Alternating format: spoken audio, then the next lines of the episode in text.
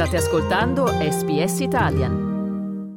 Sono Manuela Rispoli e voi siete all'ascolto di un podcast di Radio SBS. Spesso si parla di come in Australia sia mediamente più facile avviare delle attività commerciali, però non facile mantenerle in vita. E questo può dipendere da tanti fattori, tanti fattori che vanno dal costo degli affitti alla disponibilità di personale, sicuramente la pandemia ha giocato un ruolo importante. Oggi parliamo di questo argomento insieme a Sara Caltavituro, che insieme al suo compagno è stata per molto tempo titolare di Azzurro 750 1953, un'osteria romana situata nel quartiere di Wash Bay a Sydney. Intanto, benvenuta Sara. Ciao Manuela, buon pomeriggio a tutti. Grazie per aver accettato questa intervista, per, uh, per, aver accettato di chiacchierare con noi di un argomento che insomma è un pochino delicato perché eh, tu insieme al tuo compagno hai eh, recentemente dovuto prendere la decisione di chiudere Azzurro 753 che era un po' un punto di riferimento per molti italiani qui, qui a Sydney. Quanti anni siete rimasti aperti? Tre anni, abbiamo aperto nel 2019 poco prima del degli incendi e poi ecco ci siamo fatti la, la pandemia, quindi tutto 2020-2021 abbiamo resistito nel periodo più, più tosto, poi però diciamo le difficoltà sono venute fuori nel secondo momento. Ecco. Eh, infatti, quando noi ci siamo sentite e tu mi hai raccontato di aver chiuso l'attività, eh, non ti nascondo di essere rimasta molto sorpresa perché consideravo Azzurro un'attività eh, in salute. Mi è capitato appunto di venire a cena, l'ho sempre trovato comunque attivo, vivo, pieno di persone. Quindi immagino che abbiate preso a malincuore questa decisione di chiudere, ma ti domando quali fattori hanno pesato? A malincuore sicuramente, perché ovviamente vivevamo lì dentro, anche un bambino è praticamente nato là dentro, quindi ci dispiace tantissimo ancora oggi quando passiamo nei dintorni, sono onesta, mi si spezza il cuore, non riesco neanche a guardare dentro, ancora non l'hanno affittato, quindi il locale è scritto già da quattro mesi ormai, abbiamo chiuso verso metà agosto, quindi tre mesi, quattro mesi, e è ancora lì. Sostanzialmente sì, come hai detto tu, eravamo un po' un punto di riferimento per la comunità italiana Sydney, quindi sì, facciamo vari eventi di vario genere, aperitivi, feste, eh, anche sagre, no? nello stile italiano, un po' per riportare insieme tutta la comunità e avere un punto di ritrovo. Diciamo che uh, post-Covid uh, ci sono stati un po' di scontri con uh, il nostro landlord che non è mai stato, come dire, propenso a venirci incontro neanche durante la pandemia, per carità. Quindi ha anche deciso di aumentare il, quello che era il rent, che appunto venirci incontro perché comunque abbiamo tenuto testa all'affitto nei mesi, negli anni precedenti senza, senza problemi e, e, comunque è un locale immenso, tu lo sai, ci sei tenuta è grande, la location non è assolutamente delle migliori nel senso che sì, è vicinissimo all'Arbor Bridge, uh, sotto The Rocks, ma è una strada abbastanza disimpegnata, nel senso non c'è molto traffico pedonale, è un punto che va molto con i teatri e con i turisti, nel senso che c'hai appunto il, i moli, l'attracco di alcune navi da crociera vicino. E quindi è una zona movimentata, uh, sì, ma solamente in determinate fasce orarie o dei periodi dell'anno, ecco. Quindi questo uno, questo punto che non c'è mai un, uno storico, no? non riuscivi mai a uh, avere una costanza Uh, sicuramente ha sicuramente influito, e, ma punto primo la, la, questione affitto e la questione rapporto con il landlord, uh, ci aspettavamo molto di più da parte sua onestamente.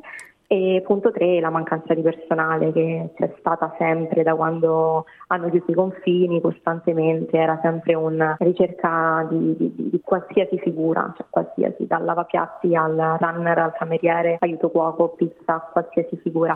Devo dire che verso maggio-aprile eravamo riusciti a costruire un, un buon team più o meno stabile, però comunque era già, era già tardi. Eh, poi nei mesi successivi siamo arrivati a quella che era la, la decisione, perché appunto non... E noi stiamo parlando con Sara Caltavituro, che è stata titolare per molti anni di un'osteria romana qui a Sydney, Azzurro 753. Tu, Sara, hai parlato di problemi legati all'affitto, quindi ti chiedo quanto incide l'affitto quanto nel budget generale che bisogna preventivare secondo te? Mm, non dovrebbe incidere troppo, se guardi un po' le regole di business, hospitality e quant'altro dovrebbe stare tra il 9 e il 12% di quello che è la, la spesa, no?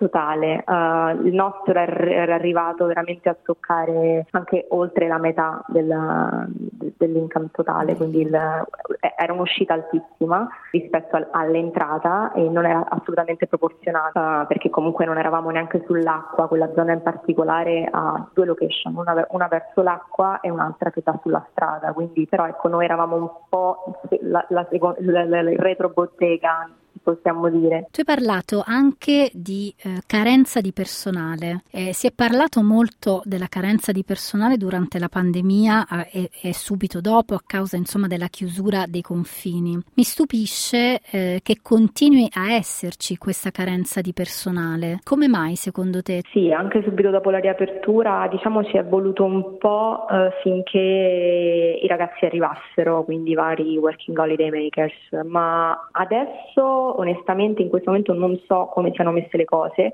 vedo diversi annunci e conosco ancora persone che lavorano nel settore, amici nostri che ancora sono alla ricerca, ogni tanto Uh, vedo appunto i loro annunci che ritornano. Chi arrivava non è che veniva diretto a Sydney, magari partiva subito all'avventura a farsi le farm e quant'altro, quindi diciamo che non erano subito pronti a buttarsi in sala o in cucina, per questo appunto ci vogliono mesi. È stata tosta, ma, ma ci siamo sempre, ce l'abbiamo sempre fatta, metodo come se, e ti dico la verità, potevamo continuare tranquillamente, ma a un certo punto era diventato un pozzo senza fondo, passami il termine, perché comunque andavi sempre a mettersi mettersi uh, savings su savings su savings perché in hospitality cash flow è quello che è cash is king e quindi serve, serve costantemente una, un flusso per qualsiasi tipo, fornitori, staff, utilities, quant'altro. E poi soprattutto um, durante il Covid ci sono stati applicati tantissimi deferral dal punto di vista delle bollette, eh, come a tutti i business, uh, e una volta finito tutto, riaperti i confini,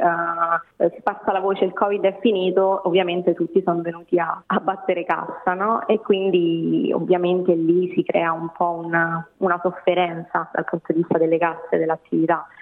Sara, è stato difficile per voi ricollocarvi professionalmente dopo la decisione di chiudere? No, assolutamente no. Eh, appunto l'Australia è alla ricerca pazza e disperata su tutti i settori.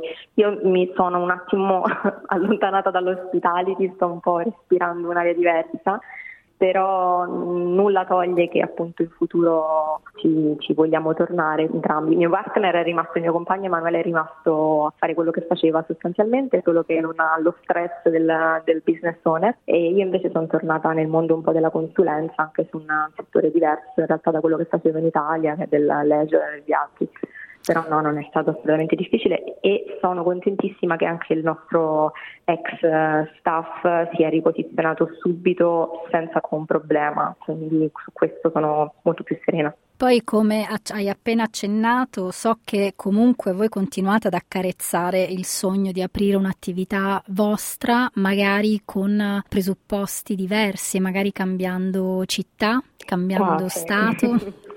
Avete dei progetti? Sì, diciamo nell'aria si respira un po' di Queensland un po' di Western Australia e non lo so, vediamo. Sydney è, sta diventando veramente imbarazzante a livello di, di, affitti, quindi non lo so, vedremo. Comunque sì, nell'aria c'è sempre quello, insomma. Per quanto possa essere stato difficile e faticoso, ti manca. Vi saremo aggiornati. Grazie, esatto, tienici aggiornati, grazie intanto veramente per aver condiviso con noi un'esperienza così delicata ma che immagino possa essere di interesse per molti. Grazie veramente. E di che, grazie a voi, un saluto a tutti. Pizza, lasagne, tiramisù sono piatti conosciuti in tutto il mondo, ma ci sono altre specialità, segreti nascosti che non si trovano su Instagram, bruttini magari, ma adorati da molti in Italia e all'estero. Sono Massimiliano Gugole e in questa serie prodotta dall'emittente pubblica australiana SBS esplorerò le storie di sei piatti affascinanti per un ritratto inedito della cucina italiana. Scarrafoni in cucina, The Ugly Ducklings of Italian Cuisine. Ascolta la serie in italiano e in inglese sulla tua piattaforma per podcast preferita.